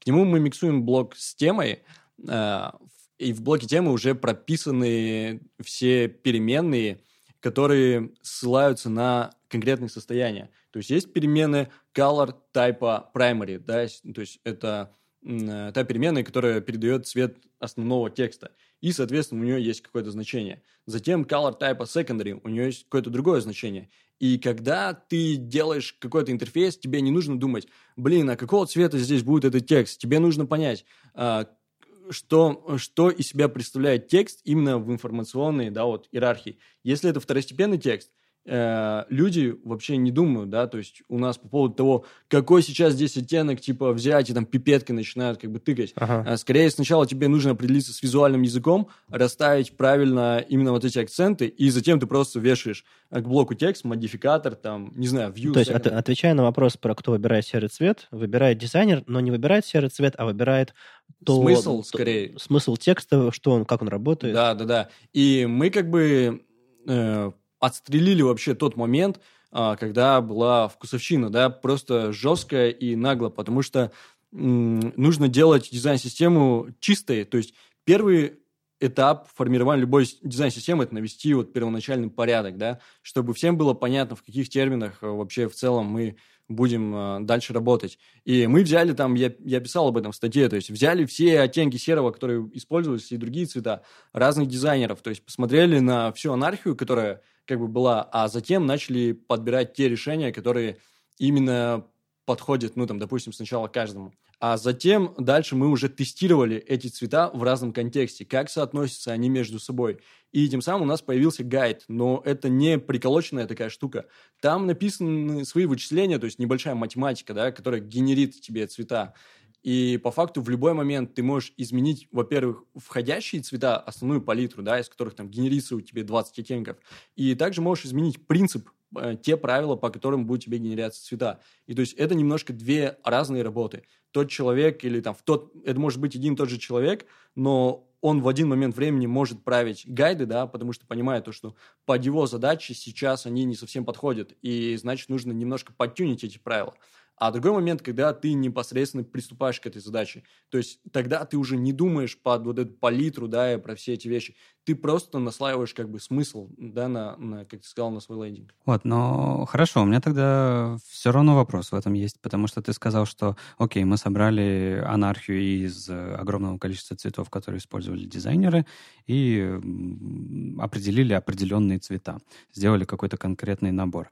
Потом дали возможность дизайнерам делать лендинги с помощью помощью этой дизайн-системы, где определенный набор цветов. Однако при этом ты говоришь, что дизайн-система, она не прибита гвоздями, и если требует э, задача, то можно от нее отходить, делать ее более гибкой и угу. так далее. То есть чуть-чуть менять, тю, подтюнить да, цвета да, и так далее. Да, все верно. То есть э, потенциально мы все равно можем вернуться к анархии, когда у нас огромное количество цветов. И кто следит за этим, что э, продукт, который выходит, угу. э, он в рамках дизайн-системы. То есть ведь можно, если дизайн-система достаточно гибкая, то можно сделать уйти за рамки дизайн-системы. Как бы, знаешь, э, есть э, такое выражение, то, что все делают дизайн-систему ради того, чтобы ее в определенный момент сломать, да. И я не хотел идти э, по тем же самым граблям, и я внесу небольшую поправку, то есть лендинг это, наверное, не лучший пример. Все-таки дизайн-система прорабатывалась для каких-то сложных интерфейсов, да, но затем мы поняли то, что эти правила как бы можно использовать и для построения э, других, другого типа проектах. Это какие-то инфоштуки и лендинги. Все-таки я бы предпочел говорить про какие-то сложные, да, сервисные именно решения. Э, чтобы не превратиться в анархию и дальше не наплодить кучу цветов, нам нужно для начала понять, какие состояния могут быть блоков и типографики, да. И если взять эти состояния, у меня как бы открыта страничка, э, на самом деле, то мы понимаем то, что типографика, если взять по цветам, она может быть первичная, да, для основного текста, какая-то дополнительная информация, там, скажем, какие-то акцентные штуки и алертные штуки. Их не так-то и много. И у блоков, в принципе, тоже такая ситуация. Большинство блоков, которые мы используем, да, непосредственно в цветах, у нас есть дефолтный блок, скажем, белый, у нас есть блок, который на плашке, на такой небольшой островной, да, светло-серый, и у нас есть там блок, этот же в инверсии. И дальше, конечно, ты можешь придумать какие-то цвета непосредственно под э, какую-то тематику или какой-то бренд, но все-таки костяк, он остается такой не, неизменный. То есть ты по смыслу даже не можешь предположить, для чего тебе могут понадобиться еще там 20 оттенков это, этого цвета, потому что это разломает вообще весь тип твоего мышления. То есть когда ты делаешь интерфейс, ты же не брызгаешь краски как бы, да, на экран, ты просто думаешь про смысл. И если этот блок, который обычно дефолтный, значит, у него есть определенное состояние. Если у тебя инверсная тема, то ты набрасываешь модификатор инверс, и он у тебя красится. И как бы мы э, это, знаешь, своего рода, можно сказать, такая защита от дурака, когда сама система тебе не позволяет э, делать какие-то такие эмоциональные решения. Ну хорошо, э, защита от дурака есть. Если, если он ленивый дурак, а он набросает классы, и у него все будет хорошо. Угу. Но если он гиперактивный дурак, и он не только набросает собственные классы, но придумает 800 модификаторов, приделает дополнительные цвета, еще что-то такое, кто поймает его за руку? Ну, смотри, на самом деле, когда ты активный человек, и ты уже в дизайн-системе ты понимаешь про процессы. А, давайте так, есть такая проблема, да, погружение новых участников, ну, собственно, в процесс. Изначально, когда ты человек, который только пришел, скажем, да, в команду, ты не думаешь про все вот эти нюансы, то есть тебе нужно какое-то время, не знаю, там 3-4 месяца, там полгода, чтобы вообще вникнуть и понять, по какому принципу формируются интерфейсы. А, ты будешь манипулировать только заготовленным набором модификаторов, по сути дела. Сейчас они покрывают а, как бы твою потребность. Ну, то есть 99% задач можно сделать на встроенных. Ну, условно говоря, да. А разве что это не какие-то такие, там, не знаю, там, смежные штуки, там, как вот Леша сказал, допустим, там, с брендом какая-то коллаборация, да, если у нас идет. И потом ты начинаешь осмыслять, по каким вообще принципам сформирована дизайн-система. И здесь у тебя как бы вот эти все дурные мысли, они у тебя начинают как бы отскакивать. То есть э, ты понимаешь, что, что уже все сделано хорошо, и как бы нет цели ее разломать. Есть такая цель, чтобы ее улучшить. И на самом деле мы не блочим, как бы, что там человек не может там ничего сделать своего, он только там привязывается к конкретным значениям. Любой человек может как бы, внести правку, если он обоснует э, как бы эту правку, и если он осмыслит э, все там, скажем, текущие интерфейсы, да, которые сейчас есть, и он может внести предложение, то есть, ребята, посмотрел, у нас есть там такой-то, такой-то косяк, и там в таких-то блоках нам там не подходит такое состояние, мы можем докинуть уже что-то туда. А насколько часто приходят такие предложения? Насколько ваша система растет? А, не знаю, на 10% в год или, или как? Смотри, скорее наша система не то, что растет, но она всегда как бы немного меняется. То есть меняется визуальный язык, э, иногда нужно расставить немного другие акценты. И мы ну, там, постоянно переосмыслим. То есть этот процесс, как бы, его не остановить. Постоянно каждый день там кто-то может написать. То есть э, я сейчас посмотрел, мне нужно там в таком-то состоянии добавить там определенную модификацию. И без проблем делается небольшое ревью, и мы его добрасываем. Миш, ну хорошо, но скажи тогда, вот ты говоришь о том, что дизайн-система эволюционирует, каждый, в принципе, кто уже погружен в дизайн-систему, а, может привносить какие-то изменения, но а как эти изменения все-таки, я это спрашивал и на позапрошлом выпуске, когда статью твою читал, как эти изменения попадают в продакшн на многое-многое количество э, продуктов уже, живущих в продакшене, а как они попадают, потому что это же не дизайнер туда приходит и приносит ее, именно не мелкие какие-то вещи, а ну, глобальные. Ну, например, у вас в какой-то момент времени шрифт в Яндексе появился свой, да, и он, разумеется, перетек и к вам в Яндекс Деньги. И, понятное дело, вы его не используете везде, но вы его используете, например, в логотипы и в логотипах сервисов. И помню, что одно время а, по разным сервисам постепенно растекались эти новые логотипы. Они не одновременно появились везде они, это занимало какой-то процесс. Мне вот просто интересно, а как этот процесс происходит? То есть э, получается так, что ты меняешь дизайн-систему, но это не все, что тебе нужно сделать. У Яндекса куча сервисов, и сейчас я как бы не имею такого права говорить за весь Яндекс, потому что я не знаю, как происходит там детально процесс во всех остальных командах. Что касается Яндекс Денег, как раз ты спросил такую важную вещь, про которую я очень хотел рассказать, как непосредственно те правки доходят до кода, да, для продакшена.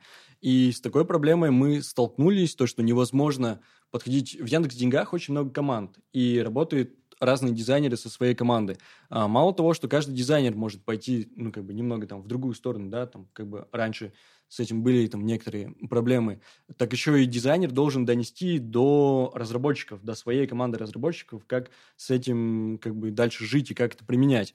И процесс этот достаточно молодой, да, сейчас э, я не могу сказать, то, что там все продукты по щелчку могут обновляться, да, то есть мы к этому идем, мы через какое-то время придем.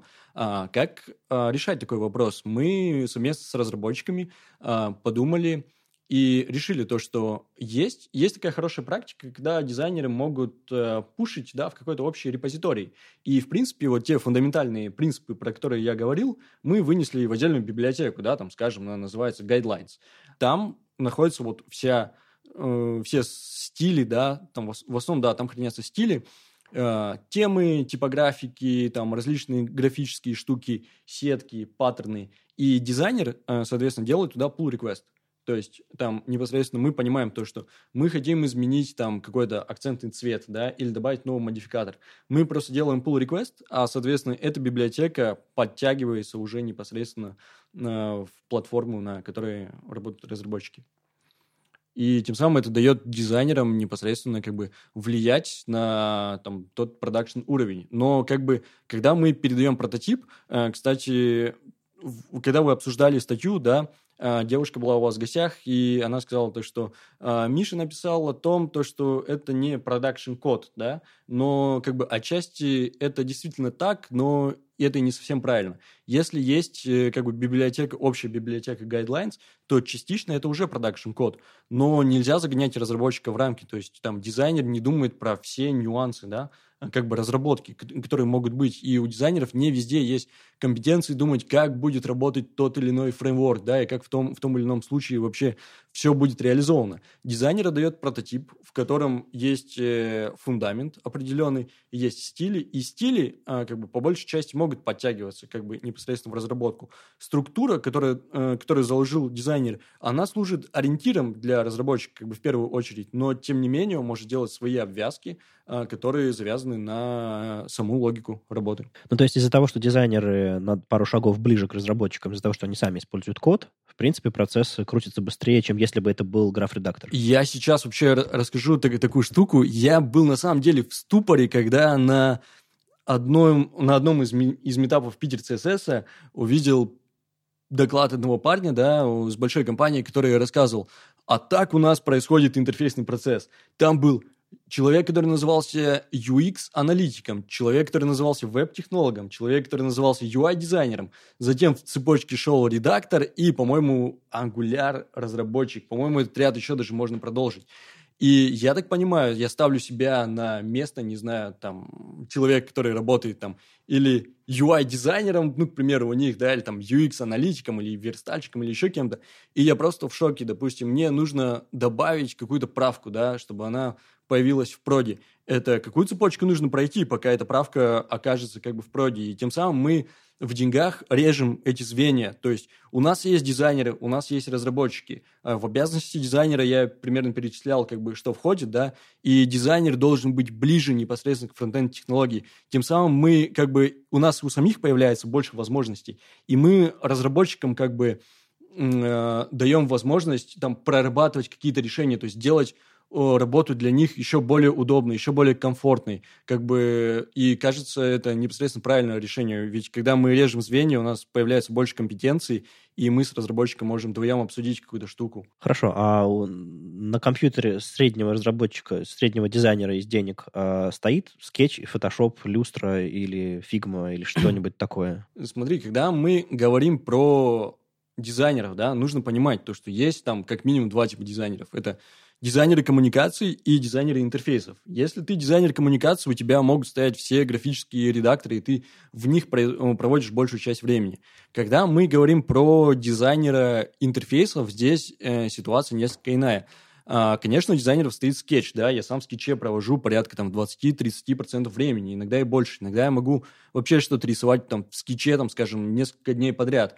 Но скетч используется вот для этих двух случаев, когда мне нужно поймать какой-то визуал, то есть я хочу сделать какую-то новую композицию, которой нет еще в дизайн-системе, и чтобы не тратить время, да, не переосмысливать весь код, я просто делаю эксперименты, но на самом деле это может быть не только скетч, это может быть там любой графический инструмент э, или там вообще... Фломастер на доске? Да, маркер на доске, листочек, там, ну просто скетчей иногда э, более удобно там манипуляции там с цветом, да, делать. Но мы понимаем то, что это уровень драфта, это уровень там поиска каких-то идей. Это первый случай.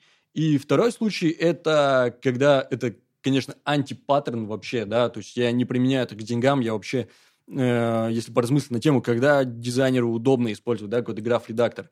И, допустим, когда дизайнер хочет снять с себя всю ответственность совершенно, то есть он не хочет вникать вообще в дизайн-процесс, ему не важно, что в конечном счете попадет в прод, и он не будет с этим работать. И он просто на пофиг может нарисовать это в скетче, но это по умолчанию как бы дизайнер сделает работу свою на там 20, 30, 40 процентов, да, потому что он не понимает, как это будет развиваться дальше. И на самом деле CSS, да, сейчас это просто мощнейший инструмент для визуализации э, чего-то в вебе. И просто, я не знаю, какой смысл идти в ущербные инструменты для того, чтобы там э, стараться что-то визуализировать, когда у тебя есть вот вся мощь как бы под капотом. И что стоит у дизайнеров э, Яндекс Денег, да, там на рабочих маках? Это непосредственно развернута вся среда, да, то есть у нас очень... То есть BEM-платформа. Да, у нас э, крутые разработчики с, с фронтенд платформы, они подготовили уже, можно сказать, такую болванку, да, то есть это BEM-платформа, на, в которой подтянуты библиотеки, то есть это Lego, деньговая библиотека, и дальше мы ее дополняем своими библиотеками, ну, как бы постепенно, и непосредственно сам редактор, ну, как бы кто-то использует Atom, кто-то Sublime. Нас слушают разные э, люди, не все они работают в таких крутых, классных, больших компаниях, как Яндекс и Яндекс Деньги, а некоторые работают, как ты сказал, в маленьких компаниях, в стартапах угу. и так далее. И вот как, по твоему мнению, ты ведь работал э, до этого в кодексе. Да, у меня был большой путь. Ну, достаточно. Я начинал с агентства, потом я работал там, в продуктовой а, компании. Агентство, отлично. То есть а, ты посмотрел, как это происходит в большой компании с дизайн-системой, а, с крутой дизайн-системой, видимо, с, и так далее. И как ты считаешь, возможно ли перенести ваш опыт большой системы с огромным количеством людей, которые задействованы в этом во всем, угу. в маленькую команду, в маленькую компанию, в маленький стартап. Как ты считаешь, это возможно вообще? Или все-таки э, в маленьких компаниях потребности совсем другие, и им нужно находить свои решения этих проблем? А смотри, на Питер ЦСС как раз на прошлом. По-моему, кто-то сказал, я не помню, это было либо со сцены, либо с комментариев, типа, «А, окей, есть команда Яндекс Денег, где работает куча спецов, куча ресурсов, и они там могут там каждую буковку шлифовать, да, и, как мне кажется, когда люди говорят такие комментарии, они, наверное, не работали в больших компаниях. Чем больше компания, тем у нее больше амбиций, ну, соответственно, становится. И там нет такого, то, что там 20-30 дизайнеров сидят и думают, как там стилизовать одну кнопку. А, как бы, а, когда я работал в компаниях поменьше, да, но тем не менее, допустим, возьмем продуктовую как бы компанию, да, у нас были задачи, мы сталкивались с теми же самыми трудностями, в принципе. И, наверное, то же самое количество ресурсов было выделено на задачу, да, ну, как бы плюс-минус. И это все дошло до того, то, что мы продумывали там, не знаю, там свой какой-то вариант, там самые первые драфты, как мы можем вообще все систематизировать и как выпускать продукты как бы быстрее, как быстрее реагировать на задачи от бизнеса и как, как их выпускать. И как бы я потерял там, наверное, год примерно. То есть э, мы писали свои компоненты, мы там думали, как э, отображать, как сделать либу, и фактически мы брали там какие-то там более там старые методологии, которые там не такие крутые, как, как BEM, да, и через год э, я понял то, что мы написали свой велосипед, по факту. Ведь изначально, если вернуться там на несколько лет назад, меня Бэм пугал, да, там, дико. Но почему он меня пугал? Потому что у меня, во-первых, не было задач таких больших. Я смотрел на одну простую страницу и думал то, что, э, блин, а зачем мне здесь весь этот Бэм нужен? Но после того, как э, я начал работать на крупных проектах, на больших, где несколько сотен э, тысяч людей ежедневно, которые посещают, и интерфейсы, которые постоянно растут, мне пришлось написать точно такую же штуку. Я понял то, что потеряна куча времени, а затем как раз э, вывели такую классную штуку, как э, CSS Underhood, по-моему, да, в Твиттере. Ну, это, и, это Виталик здесь вел. Да, да, о- очень крутая штука, не знаю, почему ее не возобновите, очень бы хотелось.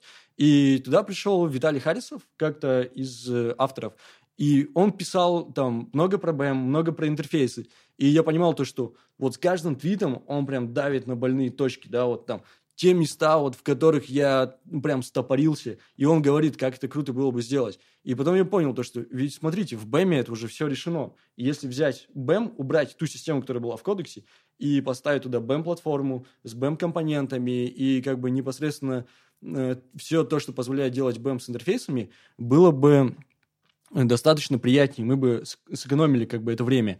И смотри, даже если мы возьмем ту ситуацию, когда Uh, у нас есть какой-то небольшой проект, скажем, мы начинаем с лендинга, да, вот, по факту. Мы делаем лендинг и думаем, а нафига нам все это? У нас не такая сложная именно структура, ну, там, в плане UI, да, у нас не такое количество вообще, там, компонентов каких-то на странице. И можно взять и нафигачить, поставить произвольные классы, задать произвольные стили, и как бы все окей. Но завтра ты смотришь то, что лендинг у тебя развивается, и ты не знаешь то, что в любой момент ну, по сути, в любой момент он может стать не просто лендингом, а инфосайтом уже каким-то таким более большим.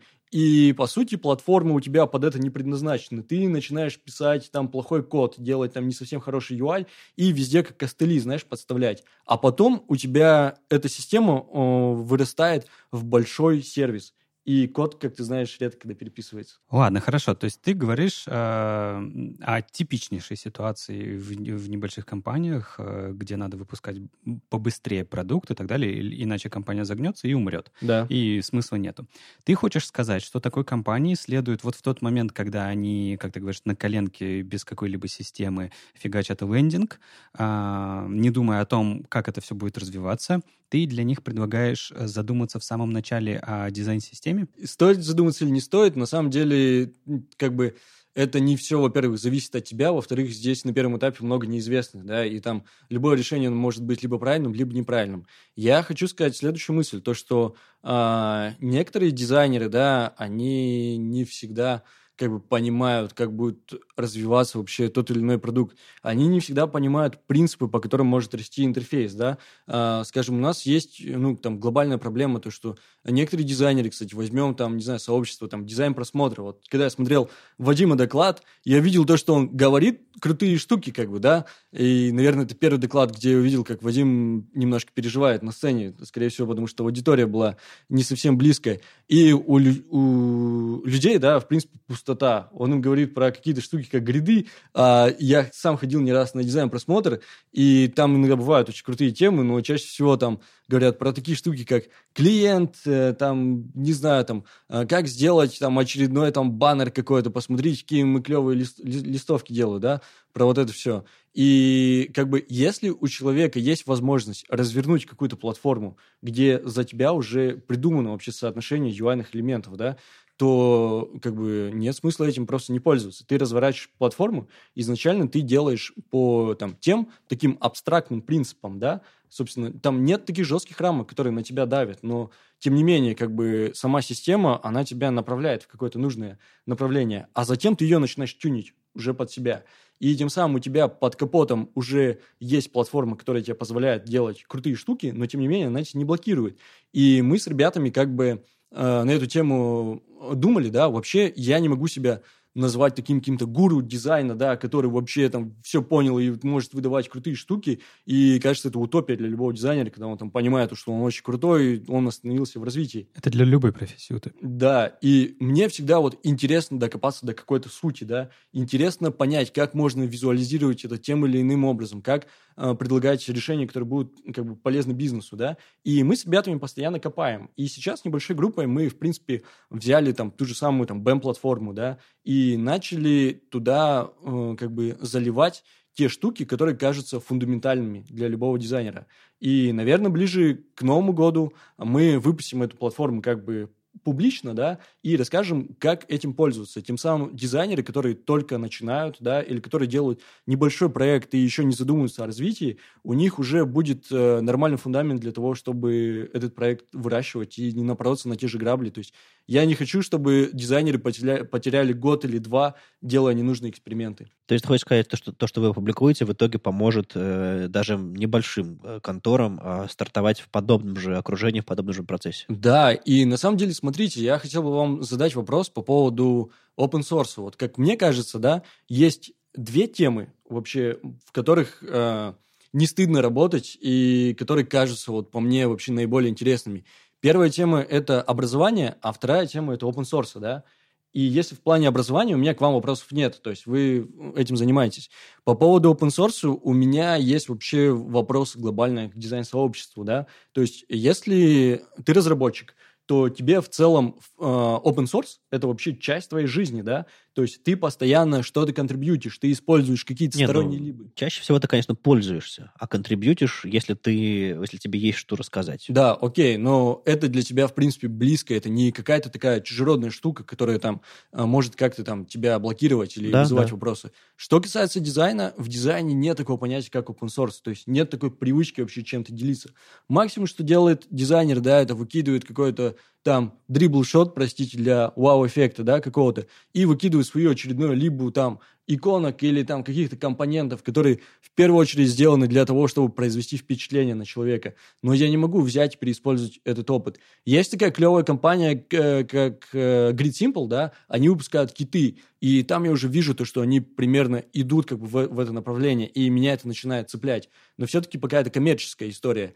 И мы хотим, во-первых, исправить положение и сделать дизайн open source, который поможет людям как использовать наш опыт, так при этом и контрибьютить там свои либо. С вами был 94-й выпуск подкаста «Веб-стандарты» и его постоянные ведущие Алексей Симоненко и Вадим Макеев из HTML Академии. И сегодня у нас в гостях был Михаил Колосков из Яндекс Денег. Миша, большое тебе спасибо, что пришел. Я думаю, что мы тебя будем еще периодически звать, потому что периодически у нас бывают дизайн-темы. Либо когда ты выложишь свою библиотеку, обязательно позовем тебя и поговорим про нее. А, большое спасибо, что позвали. Было очень приятно с вами пообщаться. И на самом деле был бы рад прийти к вам снова и пообщаться на те вопросы, про которые мы сегодня не успели э, с вами дать ответы. Обязательно это сделаем. А так, в следующем выпуске мы постараемся вытащить Олю обратно, нашу, нашу постоянную ведущую и золотой состав, и будем держать вас в курсе. Услышимся на следующей неделе. Пока. Пока. Пока.